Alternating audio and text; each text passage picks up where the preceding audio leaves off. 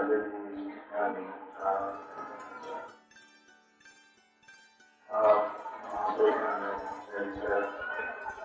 बहुत से मनों से उन्होंने यही ज़िक्र दिया है कि हमारे बड़े भारत कैसे बने हम कैसे शुद्ध हुए हमें कैसे शांति मिली हमारा जीवन कैसे आनंदमयी यही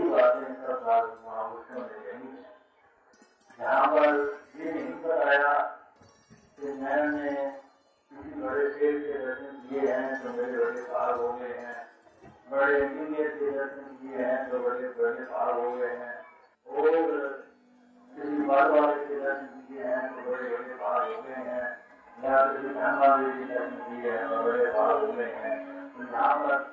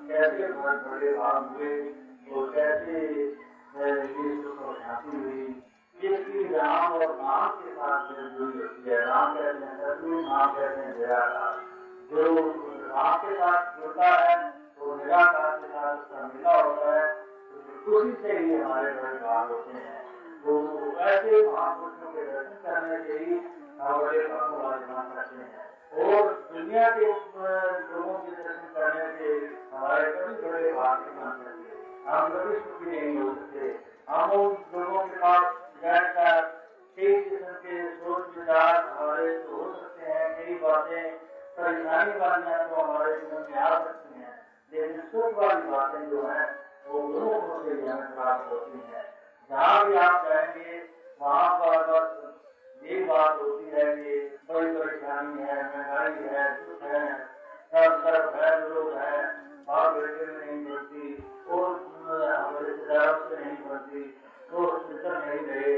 और भी अनेकों तो राजा कुछ नहीं, प्रजा कुछ नहीं, सब तरफ़ परेशानी परेशानी दिखाई देती है।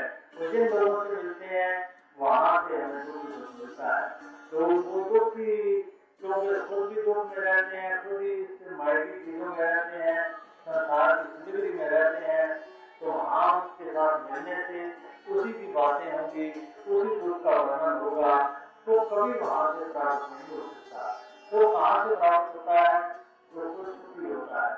देखो, ये सर्व जो परमात्मा है, जो जीवित सुखी रहने वाला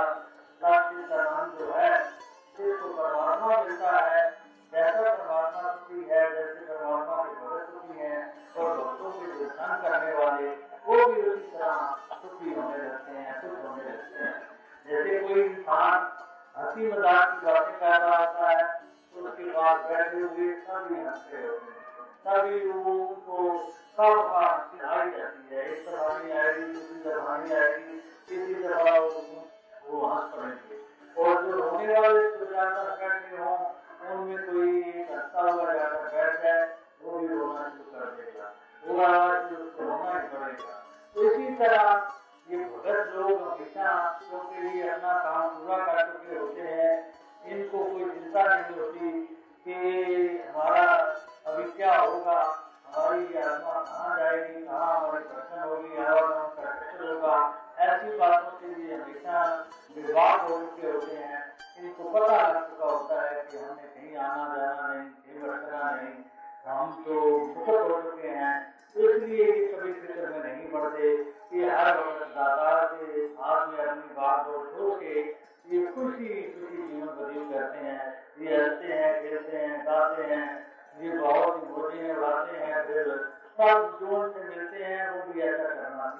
हैं कितने कितने दुखी इंसान यहाँ दुनिया में देखे जो हर वक्त चिंता में डूबे रहते थे जो हर वक्त परेशान रहते थे लेकिन जब से संगत शुरू की तो ये भी बात मुँह से निकलती है कि ये सब जो ऐसी बातें हैं जो निकलते हैं ये दातार आपके ठीक करेगा हमने सब अपनी बात जो जो है दातार के हाथ में दे उस वक्त से उनके मन में क्या नाम हो तो हमें आज से ऐसे गुरुमुखों के उतावला होना चाहिए जहाँ से हमें सरसुख मिलता है, हमेशा शांति मिलती है, जहाँ कभी परेशानी की कोई बात नहीं बताई जाती जब भी कोई मिलता है, उनको शांति की बातें बताई जाती हैं। तो ऐसे गुरुमुखों के दर्शनों से ही हमें लाभ होता है। ऐसे महापुरुषों के जो दर्शन करने वाले हैं उनको सुखने में भी दुख नहीं होता, क्योंकि सुखने भी उनको साथ के आते हैं।